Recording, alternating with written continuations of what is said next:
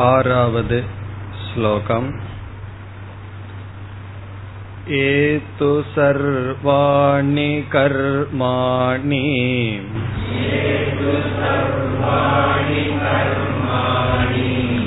मयि सन्न्यस्य मत्पराः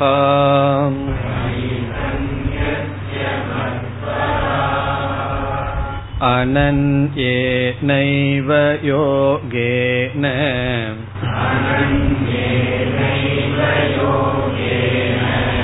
मां ध्यायन्त उपासते।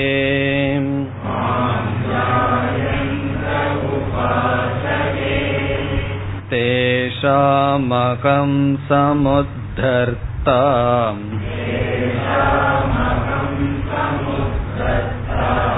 मृत्युसंसारसागरात्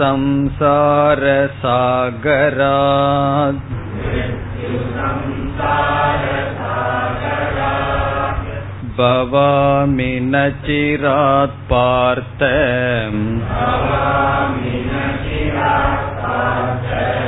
मय्या वेशितचेतसाम्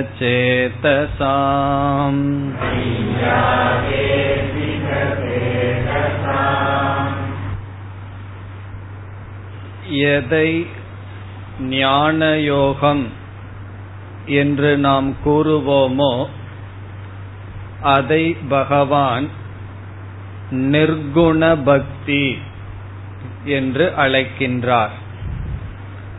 ஞானயோகம் என்பது மேலான பரபிரம்ம தத்துவத்தை புரிந்து கொண்டு அந்த அறிவில் நிலை பெறுவதற்காக நாம் மேற்கொள்கின்ற சாதனைகள். அந்த சாதனைகளை சாஸ்திரத்தை கேட்டல் அதை சிந்தித்தல் அந்த அறிவில் தியானம் செய்தல் என்று சிரவணம் மனனம் நிதித்தியாசனம் என்று மூன்று படிகளாக கூறப்படும். இந்த மூன்று சாதனைகளையும் சேர்ந்து ஞான யோகம் என்று அழைக்கப்படும். அந்த ஞான யோகத்தை யார் மேற்கொண்டிருக்கிறார்களோ அவர்களை பகவான் நிர்குண பக்தர்கள் என்று அழைத்தார். அந்த நிர்குண பக்தர்களினுடைய தன்மைகளை வர்ணித்தார். சர்வபூதஹிதே ரதாகா என்றெல்லாம் இந்த நிர்குண பக்தர்கள் எப்படி இருக்கிறார்கள் இருப்பார்கள் என்று கூறி எப்படிப்பட்ட பிரம்மத்தை இவர்கள் புரிந்து கொள்கிறார்கள் என்று நிர்குண பிரம்மஸ்வரூபத்தை கோரி பிறகு அதனுடைய பலன் நிர்குண பிரம்மத்தை அடைகிறார்கள் என்று கூறி முடித்தார். அதற்கு அடுத்ததாக ஐந்தாவது ஸ்லோகத்தில் கூறியது இந்த நிர்குண பக்தி கடினம் என்று கூறினார். உண்மையில் கடினம் என்று கூறவில்லை அதிக கடினம் என்று கூறினார். காரணம் சகுண பக்தியே கடினம் கிளேஷக. நிர்குண பக்தி அதிகதர கிளேஷக என்று சொன்னார். காரணம் என்ன என்று கேட்கையில் பகவான் கூறிய காரணம் உடலின் மீது அபிமானம் இருந்தால் நிர்குண பிரம்மத்தை புரிந்து கொள்வதற்கு தடையாக இருக்கும். ஆகவே தேக அபிமானமே காரணம். எதற்கு? கடினமாக இருப்பதற்கு என்று கூறினார்.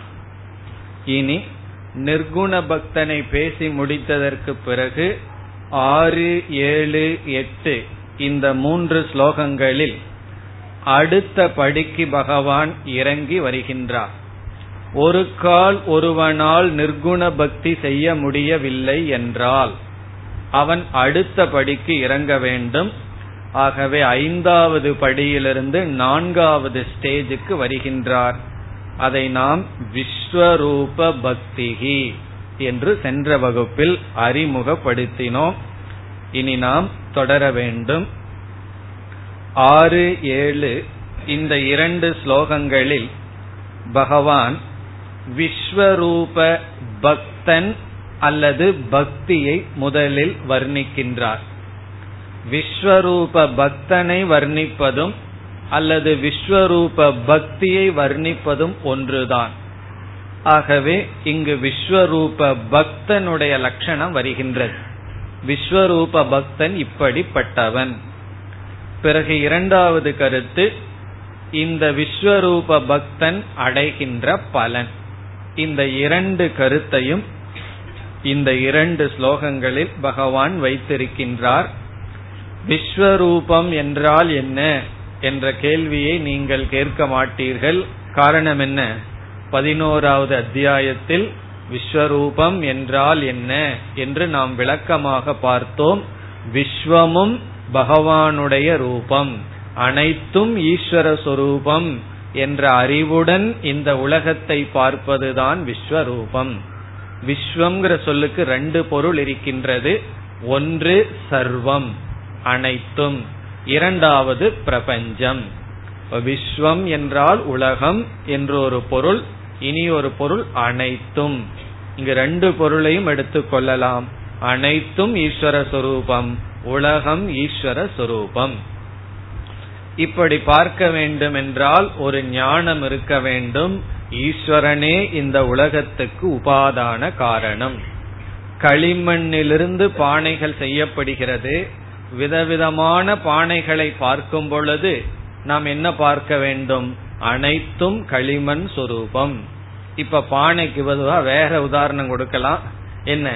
களிமண்ணிலிருந்து விதவிதமான விநாயகர் உருவாகி அமர்ந்திருக்கின்றார். என்ன சொல்லலாம்? எல்லாம் விதவிதமான விநாயகர் என்னன்னா ஒரே ஒரு சொரூபம். அதனாலதான் கடைசியில இன்னைக்கு எங்க போக போறார்? கடல்ல போய் ஒன்றாக போகிறார். காரணம் என்ன? எல்லாம் ஒரே ஒரு சொரூபம். ஒரு தத்துவம் தான் விதவிதமாக நமக்கு காட்சி அளித்து கொண்டிருக்கிறது. அஞ்சடி ஒரு அடி பதினஞ்சு அடி விநாயகர்னு சொல்லி எல்லாம் என்னன்னா ஒரே ஒரு தத்துவம். அப்ப ஞானி எப்படி பார்ப்பான்னா எல்லாம் ஒன்றாக பார்ப்பான். அஜானிக்கு தான் மேலோட்டமான பேதம் இருக்கின்றது. இப்ப விஸ்வரூப பக்தி என்பது இந்த அறிவுடன் அனைத்தும் ஈஸ்வர சுரூபமாக பார்த்தல். இனி இப்படிப்பட்ட பக்தனை பகவான் வர்ணிக்கின்றார். இந்த உலகம் முழுவதும் ஈஸ்வர சொரூபம் என்று பார்க்கின்ற பக்தன் எப்படி இருப்பான் என்று வர்ணித்து இப்படிப்பட்ட பக்தனுடைய பலன் என்ன என்று கூறுகின்றார். இந்த இரண்டு ஸ்லோகங்களில் விஸ்வரூப பக்தனுக்கு நான்கு அடைமொழி கொடுக்கப்படுகின்றது. நான்கு விசேஷணங்கள் யாருக்கு? விஸ்வரூப பக்தனுக்கு. நான்கு சொற்களினால் விஸ்வரூப பக்தனை பகவான் வர்ணிக்கின்றார். ஒவ்வொன்றாக இப்பொழுது எடுத்து பார்க்கின்றோம். இனி ஸ்லோகத்திற்குள் சென்றால் ஆறாவது ஸ்லோகம் ஏ து. து என்ற சொல் நிர்குண பக்தனை காட்டிலும் வேறுபட்டவன் என்று விளக்கி காட்டுகின்றது. ஏ என்றால் எவர்கள்? ஏ து என்றால் இதற்கு முன் பேசிய மனிதர்கள் நிர்குண பக்தர்கள் இவர்கள் அவர்களிடமிருந்து வேறுபடுகிறார்கள். அவர்களினால் நிர்குண சுரூபத்தை கேட்டு புரிந்து கொள்ள முடிவதில்லை. ஆனால் ஏ எவர்கள்? இந்த எவர்கள் என்பது விஸ்வரூப பக்தர்கள். அந்த பக்தர்களுக்கு நான்கு லட்சணங்கள். அந்த விஸ்வரூப பக்தர்களுடைய முதல் லட்சணம் என்ன? சர்வாணி கர்மாணி மயி சந்நிய இது முதல் லட்சணம். சர்வாணி கர்மாணி. அனைத்து கர்மங்களையும். சர்வாணி என்றால் அனைத்து கர்மாணி என்றால் செயல்கள். ஆக்டிவிட்டிஸ் எல்லா செயல்களையும் அனைத்து செயல்களையும் மயி என்னிடத்தில் சந்நிய சந்நிய என்றால் விட்டு விட்டு எல்லா செயல்களையும் எனக்கு சமர்ப்பணம் செய்து விட்டு என்னிடத்தில் செயல்கள் அனைத்தையும் சந்நியாசம் செய்கிறார்கள் விட்டு விடுகிறார்கள். மயி என்றால் என்னிடத்தில் என்னிடத்தில் என்பதற்கு என்ன பொருள்? விஸ்வரூபமாக இருக்கின்ற என்னிடத்தில். நிர்குணமாக இருக்கின்ற என்னிடத்தில் பொருள் வராது. காரணம் இவர்களுக்கு அந்த தத்துவம் விளங்கவில்லை. ஆகவே இந்த உலகமாக தெரிந்து கொண்டிருக்கின்ற என்னிடத்தில் அல்லது ஈஸ்வரனிடத்தில் எல்லா செயல்களையும் விட்டு விட்டு. இது வந்து முதல் லட்சணம். இப்ப விஸ்வரூப பக்தன் அனைத்து செயல்களையும் இறைவனிடத்தில் சமர்ப்பிக்கின்றான். இனி இதனுடைய அர்த்தம் என்னன்னு பார்ப்போம். கர்ம சந்நியாசக கர்மத்தை சந்நியாசம் செய்கிறான். என்று இதனுடைய பொருள். கர்மாணி சந்நியசிய என்றால் கர்மங்களை விட்டு விடுகின்றான். எங்கு? இறைவனிடத்தில் விட்டு விடுகின்றான். இந்த கர்ம சந்நியாசம் என்பதற்கு பல அர்த்தங்கள் இருக்கின்றது. ஒவ்வொரு இடத்திலையும் ஒவ்வொரு அர்த்தம் வரும். முதல் பொருள் கர்மத்தை இறைவனிடத்தில் துறந்து விடுகின்றான். இந்த கர்மத்தை துரத்தல் என்ற சொல்லுக்கு பொருள் அந்த செயலையே செய்யாமல் இருத்தல். நான் இந்த செயலை துறக்கின்றேன் என்றால் அந்த செயலையே செய்யாமல் இருத்தல் கர்ம சந்நியாசம். முன்ன வந்து ஒரு காரியத்தை செய்து கொண்டிருந்தார். இப்ப நான் அதை செய்வதில்லை என்றால் அந்த செயலையே துறந்து விடுதல். அது ஒரு பொருள் அது இங்கு வராது. இரண்டாவது பொருள் ஒருவர் ஒரு செயல் செய்து கொண்டு அந்த பலனை பெற்றுக்கொள்ளவில்லை என்றால் அப்பொழுது அவரை என்ன சொல்லலாம்? செயலை துறந்தவர் என்று கூறலாம். அதாவது செயல் செய்கிறார் அந்த செயலினுடைய பலனை அவர் எடுத்துக்கொள்வதில்லை. அந்த இடத்திலும் கர்ம சந்நியாசக என்ற சொல் பயன்படுத்தப்படுகிறது. அப்பொழுது என்ன பொருள் என்றால் கர்ம சந்நியாசம் இஸ் ஈக்வல் டு கர்ம பல சந்நியாசம். கர்மத்தை பண்றார். அதனுடைய பலனை தான் எடுத்துக்கொள்வதில்லை சிலர் என்ன செய்வார்கள்? ரிட்டையர் ஆனதற்கு பிறகு வீட்டில் உட்கார்ந்திருந்தா போர் அடிக்குதுன்னு சொல்லி ஏதாவது கோயிலுக்கோ ஆசிரமத்துக்கோ போய் என்ன செய்வார்கள்? தன்னுடைய உழைப்பை கொடுப்பார்கள். அதிலிருந்து ஊதியத்தை எடுத்துக் கொள்ள மாட்டார்கள். இது என்னன்னா இது ஒரு விதமான சந்நியாசம். எதை துறந்தார்கள்? செயலை துறக்கவில்லை. செயலிலிருந்து கிடைக்கின்ற பலனை அவர்கள் துறந்து விடுகிறார்கள். அல்லது நமக்கு யாராவது இடம் நாம் சென்று ஒரு பலனும் எதிர்பார்க்காமல் ஒரு உதவியை செய்கின்றோம். அந்த இடத்திலும் நாம் செயலை துறக்கவில்லை செயலிலிருந்து கிடைக்கின்ற பலனை துறக்கின்றோம். அந்த செயலுக்கு ஒரு ஊதியம் கிடைச்சிருக்கும். அதை வேண்டான்னு விட்டு விடுகின்றோம். ஒரு டாக்டர் வந்து ஒரு பேஷண்ட்டுக்கு ஃப்ரீயா பார்த்தாருன்னு என்னன்னா பணத்தோட பாக்கிறது கர்ம. பணம் இல்லாம பார்த்தாருன்னு சொன்னாலும் அதுவும் கர்மந்தான். ஆனா பலனை தொடர்ந்துள்ளார் ஆகவே அதை கர்ம சந்நியாசம் என்றும் சொல்லலாம். அது இரண்டாவது பொருள். அந்த பொருளும் இந்த இடத்தில் வருவதில்லை. இந்த ரெண்டு பொருளும் இந்த இடத்துல வராது. வேறு இடங்களில் இந்த இடம் இந்த பொருள் வரலாம். பிறகு இந்த இடத்தில் என்ன பொருள்? விஸ்வரூப பக்தன் கர்மத்தை பகவானிடம் துறந்து விடுகின்றான் என்பதற்கு என்ன பொருள் என்றால் முதல்ல என்ன பொருள் அல்லன்னு பார்த்துட்டோம். இந்த ரெண்டு பொருள் வரலாம் வேறு இடத்தில் வரும் ஆனா இந்த இடத்தில் வராது. இப்ப இந்த இடத்தில் என்ன பொருள் என்றால் எல்லா செயல்களையும் பகவானிடத்தில் துரத்தல் என்பது எல்லா செயல்களையும் பகவானுடைய அல்லது பகவானுக்கு செய்கின்ற பூஜையாக பாவிக்கின்றான்.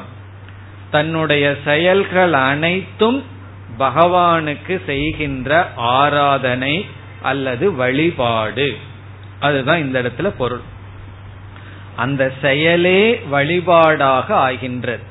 செயலுக்கு மேல அவன் ஒன்று புதிதான வழிபாடு கிடையாது.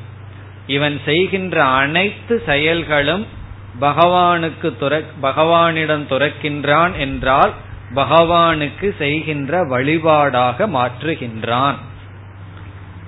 இது கேட்கறதுக்கு சுலபம் ஆனால் அந்த ஆட்டிடியூட் பாவனை வர்றது அவ்வளவு சுலபம் அல்ல. நம்ம எப்ப பகவான வழிபட்டோம் உணர்வு நமக்கு வரும். தனியா கோயிலுக்கு போகணும் தனியான ஒரு காலத்தை செலவிடணும் தனியா நின்னு பகவான் நினைச்சு வழிபட்டு வந்தா என்ன சொல்லுவோம்? நான் இப்பொழுது இறைவனை வழிபட்டு வந்தேன்னு சொல்லுவோம். வீட்டுல செய்யற சமையல் பண்ற வேலை ஸ்வீப் பண்ற வேலை அல்லது ஆபீஸ்ல போய் ஒர்க் பண்ற வேலை இதையெல்லாம் பார்த்துட்டு நான் இன்னைக்கு காலையில இருந்து சாயந்தரத்து வரைக்கும் பூஜை பண்ணிட்டு வந்தேன்னு சொல்லுவோமா? அல்லது விழிச்சதிலிருந்து தூங்க போற வரைக்கும் நான் வந்து பகவானையே வழிபட்டு கொண்டிருந்தேன்னு யாராவது அதை சொல்ல முடியுமா? என்றால் விஸ்வரூப பக்தனால் சொல்ல முடியும். அவன் செய்கின்ற அனைத்து செயல்களும் பகவானுடைய ஆராதனையாக கருதுகின்றான். அதனாலதான் இந்த இடத்துல பகவான் சர்வாணி என்ற வார்த்தையை பயன்படுத்தி இருக்கின்றார். சர்வாணி கர்மாணி என்றால் அனைத்து செயல்களும். எந்த செயலிலும் விதிவிலக்கு இல்லை. அவன் செய்கின்ற அனைத்து செயல்களும் பகவானுக்கு செய்கின்ற வழிபாடு. ஆனா செயல்களை எல்லாம் நம்ம ரெண்டா பிரிக்கிறோம். ஒரு செயல் செய்வோம் அது வந்து காரணம். இனி ஒரு செயல் வந்து போகம். இப்ப உதாரணமாக பெற்றோர் குழந்தையிடம் கூறுகிறார்கள் நீ ரெண்டு மணி நேரம் இன்னைக்கு படித்தால் நான் உன்னை ரெண்டு மணி நேரம் விளையாட விடுகின்றேன்னு சொல்கிறார். அல்லது ரெண்டு மணி நேரம் டிவி பார்க்கலாம்னு சொல்கிறார். இப்ப அந்த குழந்தை என்ன செய்கிறது? ரெண்டு மணி நேரம் படிக்குது.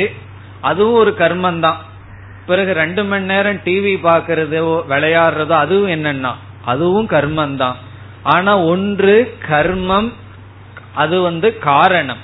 இனி ஒன்று பல ரூபம். விளையாடுறது அப்படிங்கிறது பனிஷ்மெண்ட் அல்ல. ஒரு குழந்தை கிட்ட நீ இன்னைக்கு ஹோம் ஒர்க் பண்ணிலாம் பனிஷ்மெண்ட் என்னன்னா ரெண்டு மணி நேரம் விளையாடணும்னு சொல்லுவோமா? அல்லது டிவி பார்க்கணும்னு சொல்லுவோமா? அந்த செயல் ஒரு பனிஷ்மெண்ட் அல்ல அது பிரயோஜனம். அப்போ செயலே ரெண்டு விதமா இருக்கு.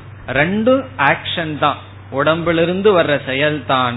ஒன்று கர்ம அதாவது ஹேது இனி ஒன்று பலம். இப்ப இந்த இடத்துல நான் இந்த செயலை செய்யறேன் அதற்கு பலன் கொடுன்னு சாதாரண பக்தர்கள் சொல்லுவார்கள். நான் கோயிலுக்கு வர்றேன் அபிஷேகம் பண்றேன் உன்னை தியானிக்கிறேன் ஜபம் பண்றேன். பிறகு விதவிதமான மந்திரங்களினால் உன்னை பூஜிக்கின்றேன். இதெல்லாம் என்ன? மற்ற பக்தர்கள் அடுத்ததுக்கு அடுத்தபடியெல்லாம் அது வரப்போகுது. அவர்களெல்லாம் பகவானுக்கு செய்கின்ற பூஜை பிரயோஜனம் வேற எதோ கேட்பார்கள். ஆனா இந்த விஸ்வரூப பக்தன் அனைத்து செயலுமே அதுவே முடிவாக இருக்கின்றது. பகவானுக்கு சமர்ப்பணம் என்றால் அதிலேயே முடிவு. எப்படி குழந்தைக்கு இரண்டு மணி நேரம் விளையாடுறதுங்கிற செயல் பல ரூபமா இருக்கோ அதே போல பக்தன் இந்த விஸ்வரூப பக்தன் அனைத்து செயல்களையும் பூஜையாக செய்கின்றான். அதுதான் இதனுடைய தாற்பயம் இதை கூறுவார்கள் ஒர்க் ஈஸ் வர்ஷிப் என்று சொல்வார்கள். ஒர்க் ஈஸ் வர்ஷிப் இனி ஒன்னு இருக்கு. அதெல்லாம் அடுத்த பக்தர்கள். ஒர்க் அண்ட் வர்ஷிப்ங்கிறது மற்ற பக்தர்கள். நான் ஒர்க் பண்றேன் ஒர்ஷிப்பும் பண்றேன். வர்ஷிப்னு என்ன வழிபாடு? ஒர்க்னா என்னுடைய செயல். ஆனா ஒர்க் ஈஸ் வர்ஷிப்னு என்ன? என்னுடைய செயலே வழிபாடு. அதுதான் விஸ்வரூப பக்தன். அப்படி செய்ய வேண்டும் என்றால் இவன் யாருக்கெல்லாம் உழைக்கின்றானோ எங்கெல்லாம் இவனுடைய உழைப்பு செல்கிறதோ அந்த இடத்துல எல்லாம் ஈஸ்வரனை பார்த்து ஆகணும் இப்ப கோயிலுக்காகன்னு சொல்லி ஒன்னு செஞ்சோம்னா பகவானுக்காக செஞ்சோம்னு சொல்றோம். வீட்டில் இருக்கிற ஒருவங்களுக்காக செய்யும் பொழுது அந்த உணர்வு வருவதில்லை. காரணம் என்ன? கோயில்ல தான் பகவான் இருக்கார். வீட்ல எல்லாம் இருக்கிறது பகவான் அல்ல. ஈஸ்வரனுக்கு பின்னமானவர்கள் ஜீவர்கள். நம்மளுடைய விருப்பு வெறுப்புக்கு உட்பட்டவர்கள் என்ற புத்தி இருக்கின்றது. ஆனால் விஸ்வரூப பக்தனுக்கு இவனுடைய உழைப்பு எங்கெல்லாம் செல்கின்றதோ அங்கெல்லாம் ஈஸ்வரன் இருக்கின்றார். ஆகவே எல்லா செயல்களையும் விஸ்வரூபமாக இருக்கின்ற எனக்கு சந்நியாசம் செய்கிறான் என்றால் என் பொருட்டு செய்கின்றான். இங்க எல்லா செயல்களும் வார்த்தையில ஒரு விளக்காசிரியர் எழுதுறார் சுவாவமா செய்கின்ற அனைத்து செயல்கள். இயற்கையா இவன் என்னென்னலாம் பண்றானோ அனைத்து செயல்களும் இவனுக்கு பூஜை ஆகின்றது அது கொஞ்சம் கொஞ்சமா வரணும். நம்ம ஆரம்பத்துல ஆரம்பத்தில் இருக்கிறபடியில ஒரு நாளைக்கு அஞ்சு நிமிஷம் பகவான நினைச்சிட்டோம்னா நம்ம ஒரு பெரிய பக்தர்கள்னு நினைச்சுக்கிறோம். நான் அஞ்சு நிமிஷம் பகவான நினைச்சிட்டேனேன்னு சொல்லி. பிறகு கடைசியில் என்னன்னா பகவானை தவிர வேற யாரையும் நினைக்க முடியாதுங்கிற ஸ்டேஜுக்கு வரணும். அது விஸ்வரூப பக்தி. அதுதான் விஸ்வரூப பக்தனுடைய முதல் லட்சணம். இவன் செய்கின்ற அனைத்து செயல்களும் அன் ஆக்ட் ஆஃப் வர்ஷிப் அது வந்து ஒரு விதமான வழிபாடு. அப்ப நம்ம வந்து பகவான வழிபடுறதுக்கு டைம் இல்லைன்னு சொல்ல முடியுமோ? நம்ம என்ன செய்யறோமோ அது பகவானுக்கு செய்கின்ற ஒரு வழிபாடு. அது என்ன செய்தாலும் சரி. அது சமைச்சாலும் சரி ஆபீஸ்ல போய் வேலை செய்தாலும் சரி வியாபாரம் பண்ணாலும் சரி என்ன செய்தாலும் அந்த செயலே பகவானுக்கு செய்கின்ற பூஜை. அப்படி அவன் இருக்கின்றான். இது வந்து முதல் அடைமொழி விஸ்வரூப பக்தனுக்கு. இனி இரண்டாவது அடைமொழி. மயி சர்வாணி கர்மாணி சந்நியசிய முதல் பகுதி. அடுத்தது மத் பராகா இதுவும் விஸ்வரூப பக்தனை விளக்குகின்ற இரண்டாவது சொல் மத் பராகா இங்க மத் என்ற வார்த்தையினுடைய பொருள் நான் என்னுடைய என்னை என்று பொருள் அது ஈஸ்வரனை குறிக்கின்றது. மத் பராகா இங்கு பரக என்ற சொல் லட்சியத்தை குறிக்கின்றது. மத் பராகா என்றால் ஈஸ்வரனையே லட்சியமாக கொண்டவர்கள். ஈஸ்வரன்தான் அவர்களுக்கு லட்சியமாக முடிவாக எல்லையாக இருக்கின்றது. மத் பராகா அது விஸ்வரூப பக்தர்கள் யார்? என்னையே பரமாக கொண்டிருப்பவர்கள். இதற்கு பிறகு வரப்போற பக்தர்களுக்கெல்லாம் பகவான் ரொம்ப தூரத்தில் இருக்கார். அதனாலதான் ஒரு சுவாமி கேட்டார். ஒரு சுவாமியிடம் ஒருவர் கேட்டார் எனக்கும் பகவானுக்கு எவ்வளவு தூரம்னு சொல்லி. அவர் கேட்டார் ஒரு பேப்பர் எடுத்து உனக்கு எவ்வளவு ஆசை இருக்குன்னு எழுதுனார். அவரு எழுதினார் கொஞ்சம் எழுதிட்டு இன்னும் ரொம்ப இருக்கு கை வலிக்குது அப்படின்னார். உடனே சொன்னார் இந்த ஆசை எவ்வளவு டிஸ்டன்ஸ் போகுதோ அவ்வளவு டிஸ்டன்ஸ் சொன்னார். இவருக்கு ஆசை இருக்கா? எழுதுறதுக்கு கை வலிக்குதான். அவ்வளவு தூரம் ஆசை இருக்கான் அப்ப அவ்வளவு தூரம் இருக்கு உனக்கும் பகவானுக்கும். அந்த லிஸ்ட் குறைஞ்சிட்டு வர வர உனக்கும் பகவானுக்குள்ள டிஸ்டன்ஸ் குறைகின்றதுன்னு சொன்னாராம். அப்படி நம்ம முன்னாடி எத்தனையோ லட்சியங்கள் இருக்கின்றது அது இருக்கும். அதுல வந்து தவறு கிடையாது. ஆனால் எது மேலான லட்சியம்? எது நம்மளுடைய அல்டிமேட் கோல் என்ற கேள்வி வரும் பொழுது ஒவ்வொருவரும் ஒவ்வொன்று சொல்வார்கள். இப்ப இந்த விஸ்வரூப பக்தனுக்கு ஈஸ்வரன் தான் ஈஸ்வரனே மேலான லட்சியம். அந்த லட்சியத்துக்கு சாதனையாக இருப்பவனும் ஈஸ்வரன் தான் ஆகவே சாதனையும் சாத்தியமும் பகவானாக யாருக்கு இருக்கின்றதோ அவர்கள் விஸ்வரூப பக்தர்கள். இப்ப மத் பராகா. அவர்கள் வந்து என்னையே லட்சியமாக கொண்டு கொண்டிருக்கிறார்கள். மற்ற அனைத்தும் என்னன்னா என்னை அடைவதற்கு இடையில் பயன்படுத்தப்படுகின்ற லட்சியம். இந்த ஸ்பூன் போல சாப்பிட்றது தான் லட்சியம். அது சாப்பிட்றதுக்கு இடையில ஸ்பூனை பயன்படுத்துறோம். அதை கண்டிப்பா நம்ம சாப்பிட்றது இல்லை அது வாய்க்குள்ள போகுது. அந்த ஃபுட்டுக்கு முன்னாடி ஸ்பூன் தான் உள்ள போனாலும் அது அப்படியே வெளியே வந்துருது.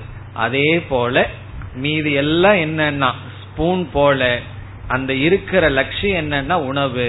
அப்படி பகவான் தான் நமக்கு லட்சியம். மீதி எல்லாம் இடையில அந்த லட்சியத்துக்கு பயன்படுகின்ற சாதனைகள். பணம் உறவு அனைத்தும். ஆனா எல்லாம் இப்ப மாறி இருக்கு. பகவான் வந்து கடைசி லிஸ்ட்ல வச்சிருக்கோம். காரணம் என்னன்னா இதெல்லாம் சீக்கிரம் முடிச்சிடலாம் கெட்டு போயிரும். பகவான் தான் கெடாம நிச்சயமா இருப்பாரு. அதனால அப்புறம் பாத்துக்கலாம். அவர் தான் இருப்பார் காத்துட்டு இருப்பார். இதெல்லாம் போயிருமே. இப்போதைக்கு அனுபவிச்சா தானே உண்டு. வயசாயிடுதுன்னா பல்லு இருக்கும் போதே முறுக்கு சாப்பிடணும்னு சொல்ற லட்சியம் போல. பல்லு போனதுக்கு அப்புறம் ஆசை மனசுல இருந்துட்டா என்ன பண்றதுன்னு சொல்லி சில பேர் என்ன செய்வார்கள்? பகவான பின்னாடி வச்சிருப்பார்கள். விஸ்வரூப பக்தன் பகவான முன்னாடி வைத்துள்ளான். அது இரண்டாவது. இனி மூன்றாவது. அடைமொழி விஸ்வரூப பக்தனுக்கு ஆறாவது ஸ்லோகத்தில் இரண்டாவது வரி. அனன்யேன ஏவ யோகேன மாம் தியாயந்தக. மாம் என்றால் என்னை என்னை என்றால் விஸ்வரூபமாக இருக்கின்ற என்னை தியாயந்தக தியானித்துக் கொண்டிருக்கிறார்கள். என்னை வழிபட்டு கொண்டு இருக்கிறார்கள் வணங்கிக் கொண்டு இருக்கிறார்கள் அவர்களுடைய தியானத்துக்கு நான் பொருளாக இருந்து கொண்டு இருக்கின்றேன். அப்ப என்னை தியானிப்பவர்கள். அதுல இங்க முக்கியமான ஒரு வார்த்தையை பகவான் பயன்படுத்தி இருக்கிறார். அனன்யேன ஏவ யோகேன. இங்கு யோகேன என்றால் சிதறடிக்கப்படாத மனதுடன். இங்கு யோகம் என்றால் டிஸ்ட்ராக்ஷன் இல்லாத மைண்ட் சிதறடிக்கப்படாத மனது. அனன்யேன யோகேன. அந்யம் என்றால் வேறு அனன்யம் என்றால் வேறில்லாத. அனன்யம் என்றால் வேறில்லாத. இந்த அனன்யம்ங்கிறதுக்கு ரெண்டு பொருள் இருக்கின்றது. ஒரு பொருள் வேறு இடத்தில் சிதறடையாத என்று பொருள். வேறு இடத்தில் சிதறடையாத மனதுடன் என்னை தியானிக்கிறார்கள். அனன்யேன ஏவ யோகேன என்றால் வேறு இடத்தில் சிதறடையாத மனதுடன் மன ஒருமுகப்பாட்டுடன் என்னை தியானிப்பவர்கள். அவர்கள் தியானத்தில் அமர்ந்த எப்படி இருக்குமா? வேற எந்த இடத்திலும் மனது சிதறடைந்து போகாது என்னிடத்திலேயே அவர்களுக்கு இருக்கும். இது ஒரு பொருள். இரண்டாவது பொருள் என்னவென்றால் அனன்யம் என்றால் அந்நிய ஆலம்பனம் அற்றவர்கள் இது ஒரு டெக்னிக்கல் அர்த்தம்.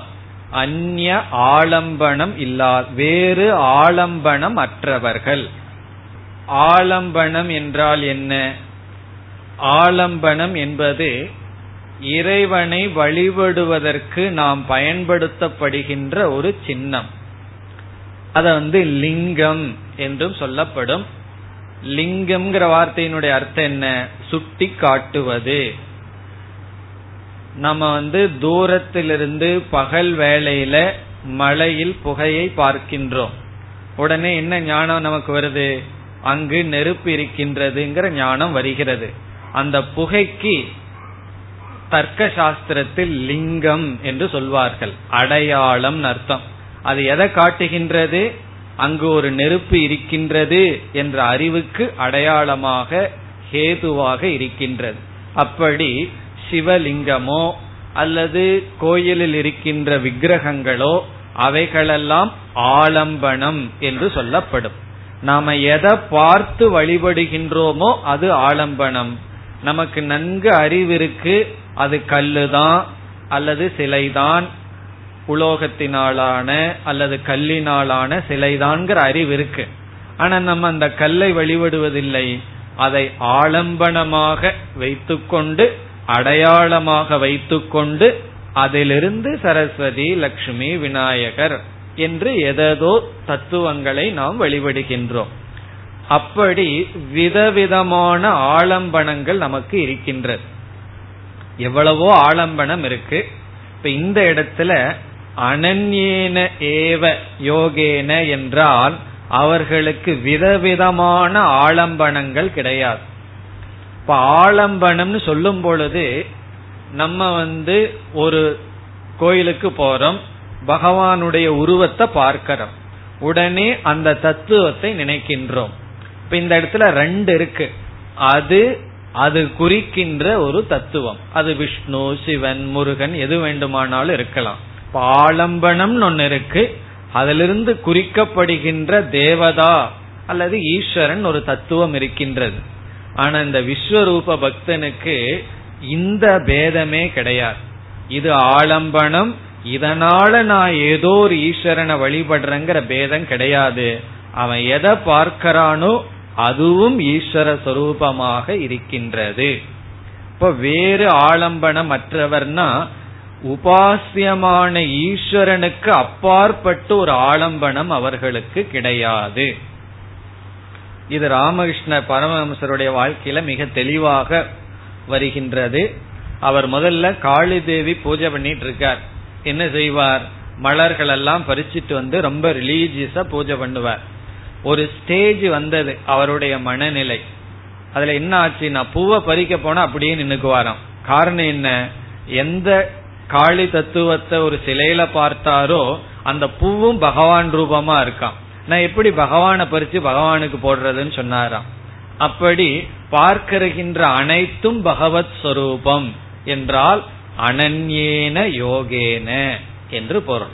இப்ப அனன்யேன யோகேன தனியாக ஆலம்பனம் அற்றவர்கள் என்றால் அனைத்தையும் ஈஸ்வர சுரூபமாகவே பார்ப்பவர்கள்.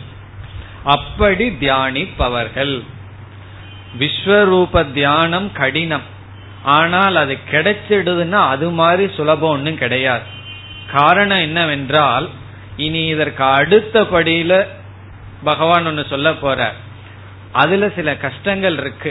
அதே பகவானை தான் நம்ம நினைச்சிட்டு இருக்கணும். விஸ்வரூபத்தில் அப்படி இல்லை. என்ன மனதுல என்ன வந்ததோ அது ஈஸ்வரன் தத்துவம் என்ற பேதம் இல்லை. அப்படி தியானிப்பவர்கள் தியானித்து கொண்டிருப்பவர்கள். இது வந்து மூன்றாவது அடைமொழி. எல்லாமே பகவத் சுரூபமாக பார்த்து கொண்டு தியானித்து கொண்டு உபாசதே. ஆறாவது ஸ்லோகத்துல கடைசி சொல் உபாசதே வழிபடுபவர்கள்.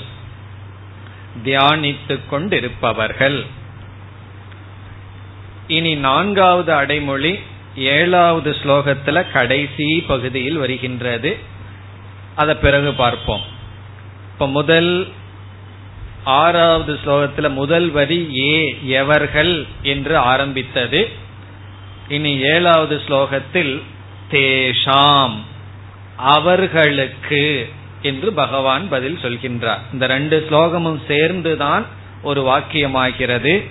எவர்கள் இப்படிப்பட்டவர்களாக இருந்து கொண்டு தியானித்துக் கொண்டிருக்கிறார்களோ பக்தி செய்கிறார்களோ அவர்களுக்கு இப்படிப்பட்ட பலன் வருகின்றது என்று சொல்கிறார்.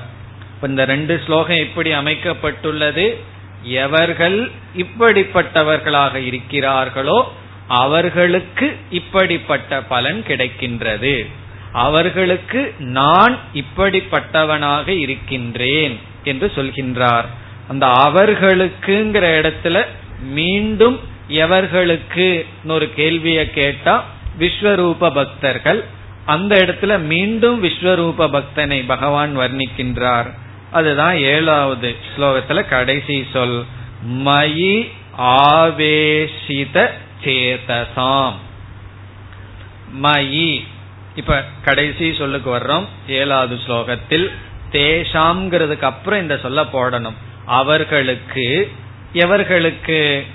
மயி விஸ்வரூபமாக இருக்கின்ற என்னிடத்தில் ஆவேசித சேதசாம். சேதஸ்ன மனம் ஆவேசிதம் என்றால் பொருந்திய. என்னிடத்தில் ஆவேசத்தை உடைய மனதை உடையவர்கள். ஆவேசம்ங்கிற வார்த்தையில நம்ம கேள்விப்பட்டிருப்போம். அவர் ஆவேசத்தில் ஆடுறார் ஆவேசத்துல குதிக்கிறார் சொல்லுவோம். ரொம்ப அதிக உணர்வு வந்து ஆவேசம் சொல்லுவார்கள். அப்படி என்னிடத்தில் அவர்களுக்கு ஆவேசம் வந்துள்ளது. எதை பார்த்தாலும் ஈஸ்வர சுரூபமாக பார்த்து கொண்டு இருப்பார்கள். அதை வெளியே சொல்ல மாட்டார்கள். வெளியே சொன்னா ஒரு மாதிரியா பார்க்க ஆரம்பிச்சிருவார்கள் அதனால வெளியே சொல்ல மாட்டார்கள். அவர்களுடைய உள் மனதுல அனைத்தும் ஈஸ்வர சுரூபம்ங்கிறதுல மனம் பொருந்தியவர்களாக இருப்பார்கள். இந்த ஆவேசித சேதசகங்கிற வார்த்தை எதை குறிக்கின்றது? அவர்களுடைய அறிவு அவ்வளவு திருடமாக இருக்கின்றது. இந்த உலகத்தை ஈஸ்வரனாக பார்க்கின்ற புத்தி அவ்வளவு உறுதியாகி விட்டது என்பதை குறிக்கின்றது. ஏதோ பானை களிமண்கிற உதாரணத்தை எல்லாம் பார்த்த உடனே புத்தி வந்துடும் ஆமா இதெல்லாம் ஈஸ்வர சுரூபமா தான் இருக்கணுங்கிற புத்தி வந்துடும் ஆனா ஆவேசம் வராது. என்ன உலகத்து மீது ஆவேசம் இருக்கு. ரொம்ப வெறுப்பு வெறுப்பு எல்லாம் ரொம்ப இருக்கு. ஆகவே இவர்களுக்கு வந்து இந்த புத்தி மனதிற்குள் சென்று விட்டது. அறிவு மனசும் பிரிஞ்சிருக்கு. இங்கு அறிவு மனதிற்குள் சென்று உள்ளது. அப்படிப்பட்டவர்களுக்கு இது நான்காவது அடைமொழி. மனம் முழுமையாக ஈடுபட்டு இருக்கின்றது. அப்படிப்பட்டவர்களுக்கு இனி பகவான் சொல்றார் அகம் சமுத்தர்த்தா. அகம்னா நான். இந்த இடத்துல நான் ஈஸ்வரனாக இருக்கின்ற நான் என்று பகவான் சொல்றார். அகம் நான் சமுத்தர்த்தா. நான் அவர்களை நான் உயர்த்துபவன். தூக்கி விடுபவன் அப்படின்னு அர்த்தம். சமுத் உத்தர்த்தான்னா கீழே விழுந்திருக்கிறவனை கை கொடுத்து மேலே எடுக்கிறது உத்தர்த்தா. சமுத்தர்த்தானா அவர்களை நான் நன்கு உயர்த்தி விடுவேன். உயர்த்தி விடுவேன்னு சொன்னா அவங்க எங்கேயோ விழுந்திருக்காங்கன்னு அர்த்தம். ஒருவன் வந்து என்ன தூக்கி விடுன்னு சொன்னா என்ன அர்த்தம்? அவன் எங்கேயோ விழுந்திருக்கான்னு அர்த்தம். யாரோ சொன்னார்கள். ஒருவர் அந்த டிச்சில் விழுந்துட்டார். அவருக்கு தான் இப்ப எல்லாத்து கையிலயும் செல்போன் இருக்கே. சொன்னாரா நான் இந்த ஸ்ட்ரீட்ல இந்த டிச்சில கிடக்கிறேன். யாராவது வந்து உதவி செய்யுங்கன்னு. செல்போன் தான் கையில் இருக்கே. அப்படி ஒருத்தர் எங்கேயோ விழுந்து கிடக்கிறார். அப்போ அவர் இன்ஃபர்மேஷன் கொடுத்திருக்கார். இனி ஒரு பேர் போய் என்ன செய்யணும்? கைய பிடிச்சு மேல இழுக்கணுமே. இப்போ இந்த பக்தர்கள் அல்லது ஜீவர்கள் எதுல விழுந்து கிடக்கிறார்கள்? அது பகவான் சொல்றார் எதுல விழுந்து கிடக்கிறதுனால நான் கைய பிடிச்சு தூக்குறேன்னா? மிருத்யு சம்சார சாகராத். சாகரம்னா கடல். அவங்க கடல்ல மூழ்கி இருக்கிறார்கள். இல்லையே நாங்கெல்லாம் சேஃபா கரையில் இருக்கிறோமேனா. இது என்ன கடல்? சம்சார சாகராத். சம்சாரம்ங்கிற கடல். சம்சாரம் என்கின்ற கடலில் மூழ்கி இருக்கிறார்கள். சம்சாரம் நல்லா தானே இருக்கு? என்றால் இங்கு சம்சாரத்துக்கு லட்சணம் கொடுக்கிறார் மிருத்யு. மிருத்யு என்றால் மிருத்யு யுக்த சம்சாரக மரணத்துடன் கூடிய சம்சாரம். அடிக்கடி சொல்லணும் இந்த தமிழ்ல சம்சாரம்ங்கிறதுக்கு ஒரு அர்த்தம் இருக்கு என்ன? ஏன்னா திடீர்னு கிளாஸுக்கு வர்றவங்க சம்சாரத்துக்கிட்ட இருந்து நான் காப்பாத்துவேன்னு பகவான் சொல்றாரேன்னா எங்களை எல்லாம் என்ன நினைச்சிட்டாரு பகவான்? அப்படின்னு நினைத்து விடுவார்கள். சம்சாரம் என்றால் துக்கம். அதாவது சம்சரதி இந்த உலகத்துக்குள்ள உழன்று கொண்டு இருத்தல். அப்ப இந்த சம்சாரம் எதனுடன் கூடியது?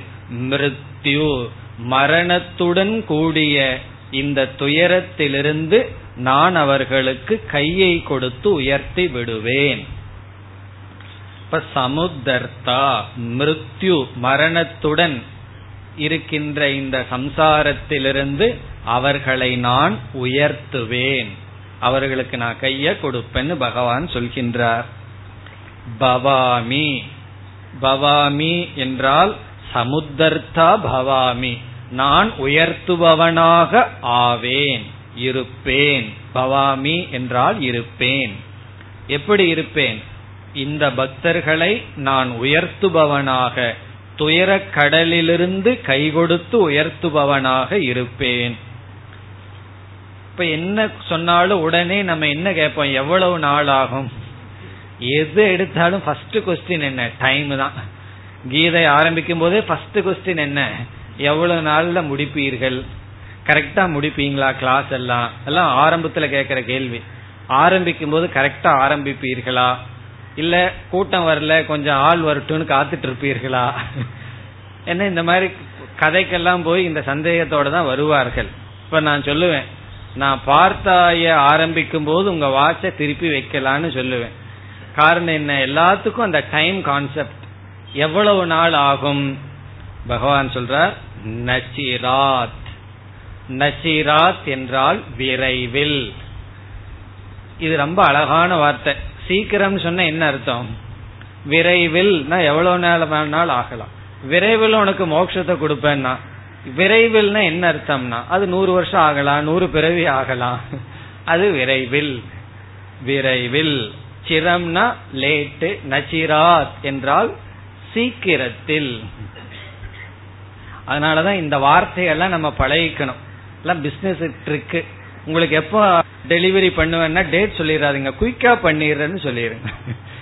எப்போ உங்களுக்கு டெலிவரி கூட்ஸ் கொடுப்பேன்னா குயிக்னு சொல்லிட்டா கேட்கவே முடியாது. என்ன பொறுத்த வரைக்கும் ஒரு மாசம்ங்கிறது குயிக் அப்படி எப்படி வேணாலும் வச்சுக்கலாம். அப்படி பகவான் சொல்லிட்டார் இவ்வளவு டேட்னு சொல்ல. விரைவில் விரைவில் அவர்களை நான் உயர்த்தி விடுவேன். இங்க ஏன் விரைவில் சொல்றார்? காரணம் என்னன்னா இதற்கு அடுத்த ஒரு ஸ்டேஜ் இருக்கு. உடனே உயர்த்தி விடுவேன்னு சொல்லல. இந்த விஸ்வரூப பக்தனை எடுத்து ஞான யோகத்துல போடணும். அதுல எவ்வளவு நாள் அவன் சாதனை பண்ணணுமோ அது நமக்கு தெரியாது. ஆகவே இந்த விரைவில் சொல்வதற்கு காரணம் இந்த போர்த் ஸ்டேஜிலிருந்து அவனை பிப்த் ஸ்டேஜில் கொண்டு போய் விடுவேன் பிறகு அவன் பிப்த் ஸ்டேஜில் இருந்து என்னிடத்தில் வந்து சேருவான். இந்த அஞ்சாவது ஸ்டேஜில் இருக்கிறவனுக்கு பகவான் விரைவில்ங்கிற வார்த்தையை பயன்படுத்தல. மாம் ஏவ பிராப்னு வந்தின்னு சொன்னார். இந்த ஞான யோகத்தில் இருக்கிறவன் என்னையே அடைஞ்சிருவான்னு சொன்னார். ஏன்னா அதற்கு பிறகு இடையில சாதனைகள் கிடையாது. பிப்த் ஸ்டேஜ் லாஸ்ட் சாதனை. ஆனா இது போர்த் ஸ்டேஜா இருக்கிறதுனால பகவான் வந்து விரைவில் அப்படின்னு சொல்றார். காரணம் என்ன? இனி ஒரே ஒரு சாதனை தான் பாக்கி இருக்கு. ஆகவே ஹே பார்த்த ஹே அர்ஜுனா இப்படிப்பட்டவர்களை நான் விரைவில் அடுத்த சாதனையில் நான் கொண்டு வந்து சேர்ப்பேன். அதனுடைய அர்த்தம் என்ன? கீதா கிளாஸ்னுடைய அட்ரஸ கொடுத்துருவேன். அப்படின்னு அர்த்தம். ஒழுங்கா வர்ற புத்தியும் கொடுப்பேன். அட்ரஸ் இருக்கு எல்லாத்துக்கும். ஒழுங்கா வர்ற புத்தியும் கொடுப்பேன். அவர்களுக்கு அந்த தகுதியை கொடுப்பேன். ஞானத்தை அடைவார்கள். என்னை அடைவார்கள். என்று இந்த ரெண்டு ஸ்லோகத்துல விஸ்வரூப பக்தனை பகவான் விளக்கி அந்த பக்தியினுடைய பலன் நான் என்னை அடைதல் அல்லது சம்சாரத்திலிருந்து விடுதலை அடைதல். இடையில ஒரு பொடிய வார்த்தை போட்டார் விரைவில். என்ன இடையில் ஒரு சாதனை இருப்பதனால். இனி அடுத்த ஸ்லோகத்துல எட்டாவது ஸ்லோகத்துல பகவான் அர்ஜுனனுக்கு நீ விஸ்வரூப பக்தனாக இரு என்ற ஒரு அட்வைஸ் நீ வந்து விஸ்வரூப பக்தனா இரு அப்படின்னு ஒரு அட்வைஸ் பண்ற இதுல இருந்து என்ன தெரியுது? நீ அஞ்சாவது பக்தனா இருக்கிறதுக்கு அஞ்சாவது ஸ்டேஜில் இருக்கிற பக்தனா இருக்கிறதுக்கு உன்னால முடியாட்டி பரவாயில்ல நீ விஸ்வரூப பக்தனாக இருப்பதற்கு முயற்சி செய் என்று ஞானயோக நற்குண பக்தனாக இல்லாவிட்டால் பரவாயில்லை. இப்பொழுது கூறிய விஸ்வரூப பக்தனாக இருக்க முயற்சி செய். அதை கூறுகின்றார். एटावद् श्लोकम् मयि एव मन आदत्स्व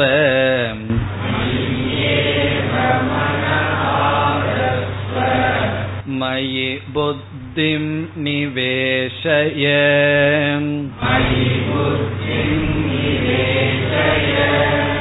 निवसिष्य निवसिष्यसि मय्येव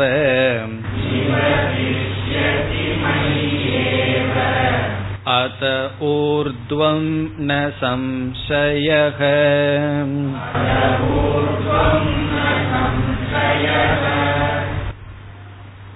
இந்த ஸ்லோகம் நேரடியாக அர்ஜுனனை பார்த்து நீ விஸ்வரூப பக்தனாக இருக்க முயற்சி செய் நீ விஸ்வரூப பக்தனாக இரு என்று கூறி அப்படி இருந்தால் என்னை அடைதல் விரைவில் என்னை அடைதல் என்கின்ற பலன் நிச்சயம் சந்தேகப்படாதே என்று சொல்கின்றார்.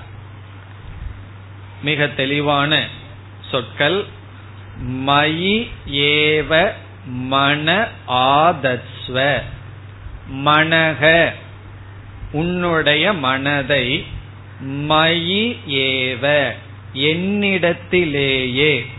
மயி ஏவ என்றால் என்னிடத்திலேயே உன்னுடைய மனதை ஆதத்ஸ்வ. ஆதத்ஸ்வ என்றால் வைப்பாயாக.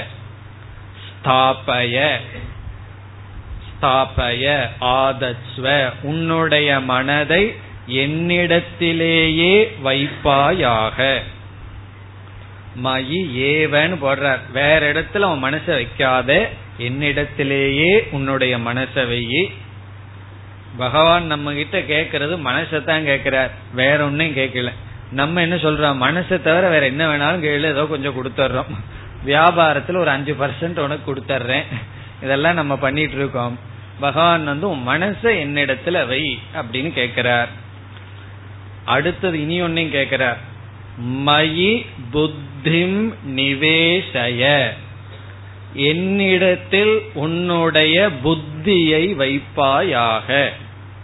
மயி விஸ்வரூப பக் விஸ்வரூபனாக அல்லது ஈஸ்வரனாக இருக்கின்ற என்னிடத்தில் புத்திம் புத்தியை நிவேசய நிவேசய என்றாலும் வை வைத்திருப்பாயாக.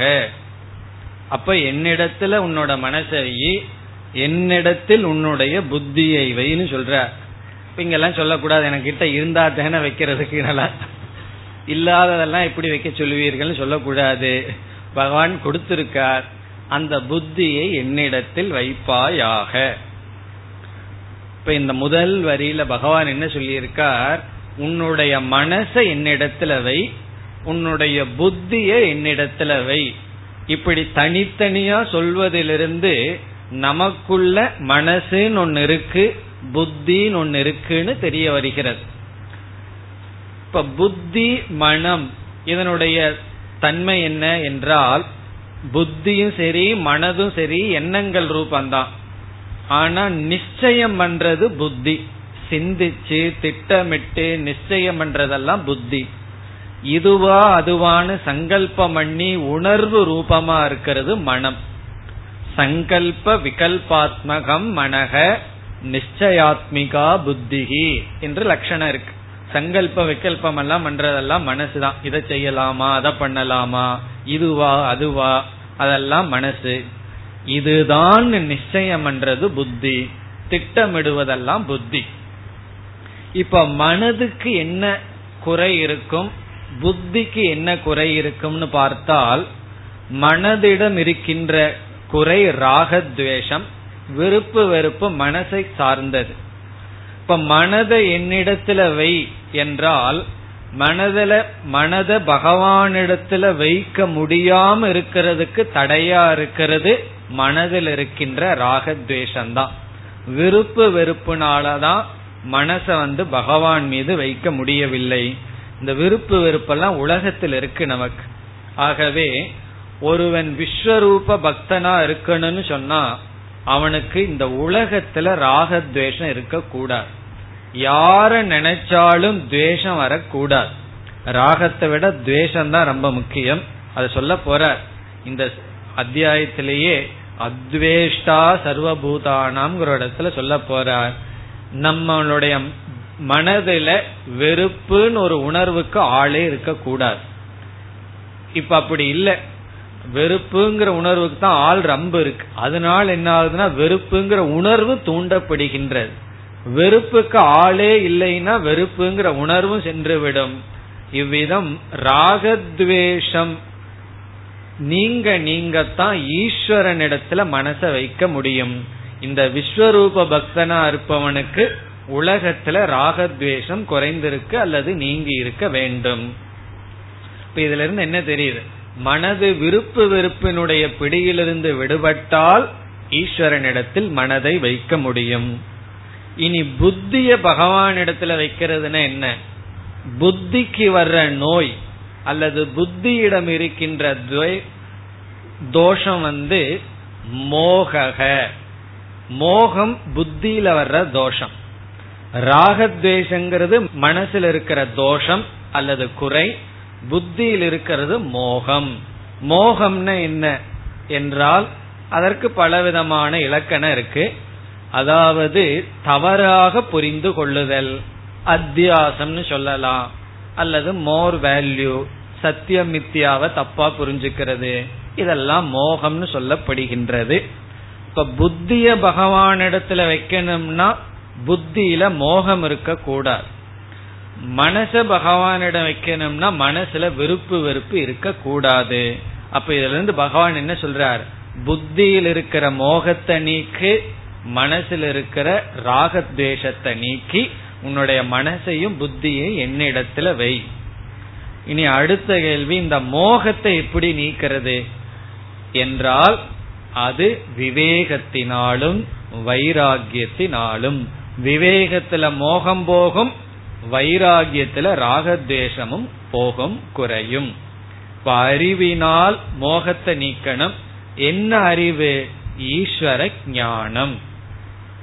அதனாலதான் விஸ்வரூப பக்தி பண்ணணும்னா ஈஸ்வர ஞானம் தேவை. சகுண பிரம்ம ஞானம் தேவை. சகுண பிரம்ம ஞானம் அல்லது ஈஸ்வர ஞானம் இல்லாமல் நாம் விஸ்வரூப பக்தி செய்ய முடியாது. இறைவனை பற்றிய அறிவு இருந்தால் அப்போ அந்த இறைவன் யாருன்னு நமக்கு புரிய அந்த இறைவனிடத்துல நம்முடைய புத்தியை வைக்க முடியும். இதுல இருந்து பகவான் என்ன சொல்கிறார்?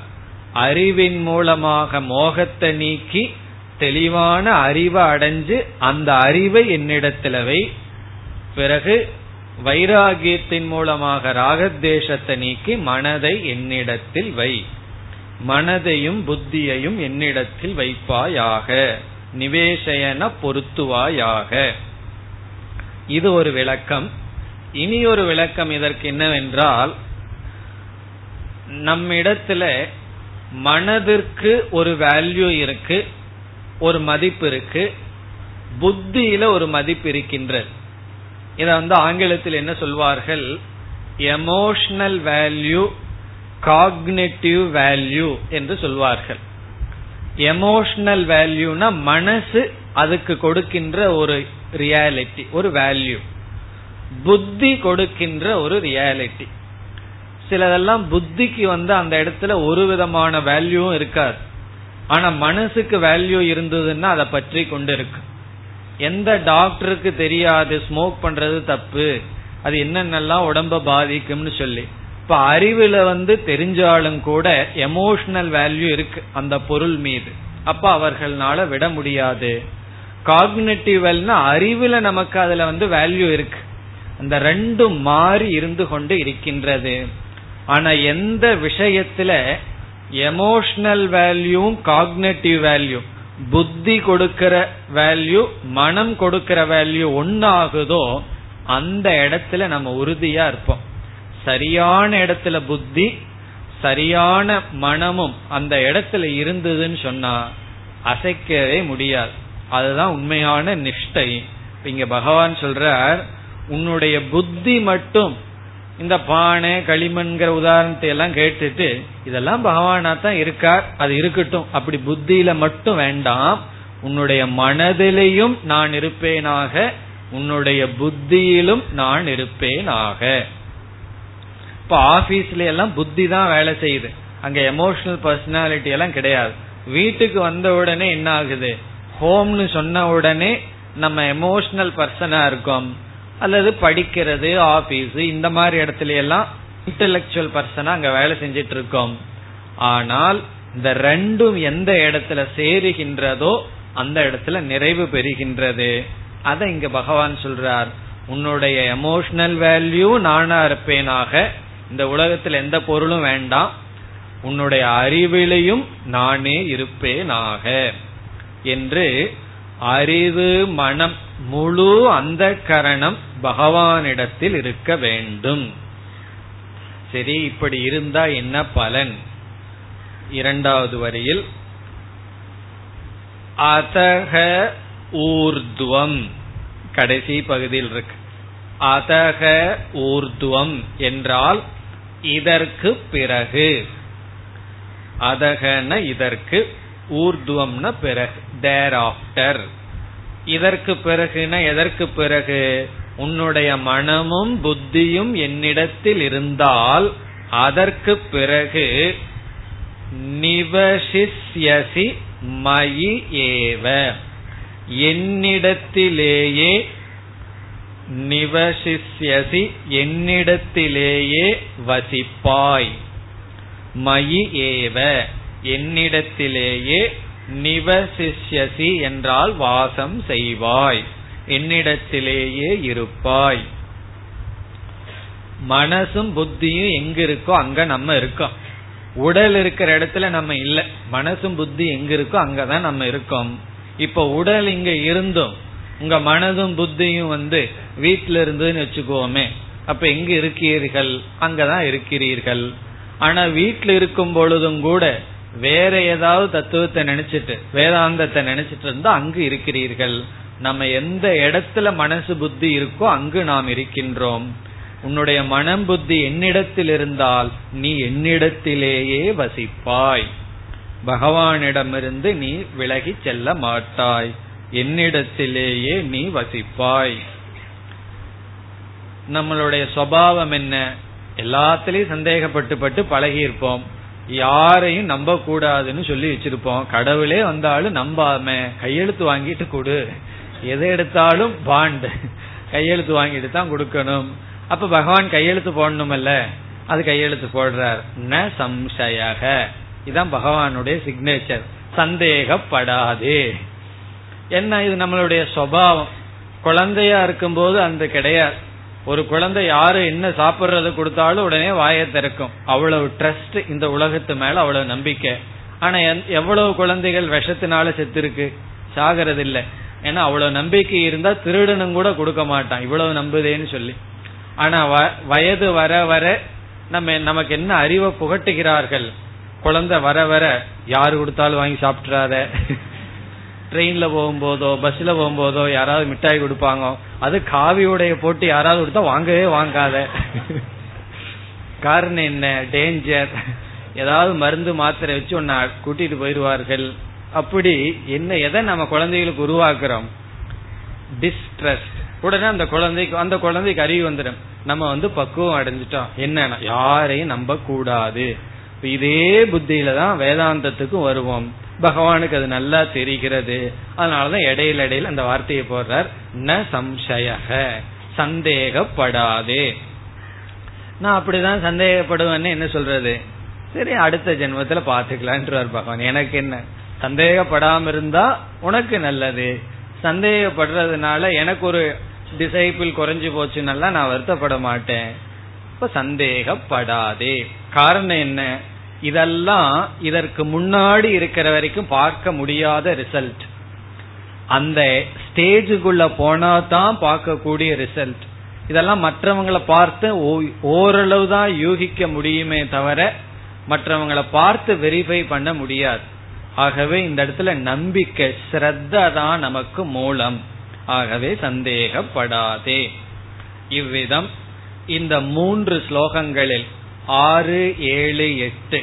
இதில் பகவான் அஞ்சாவது படியிலிருந்து நாலாவது படிக்கு இறங்கி இருக்கார் இனி அப்படியே இறங்கிட்டே போவார்.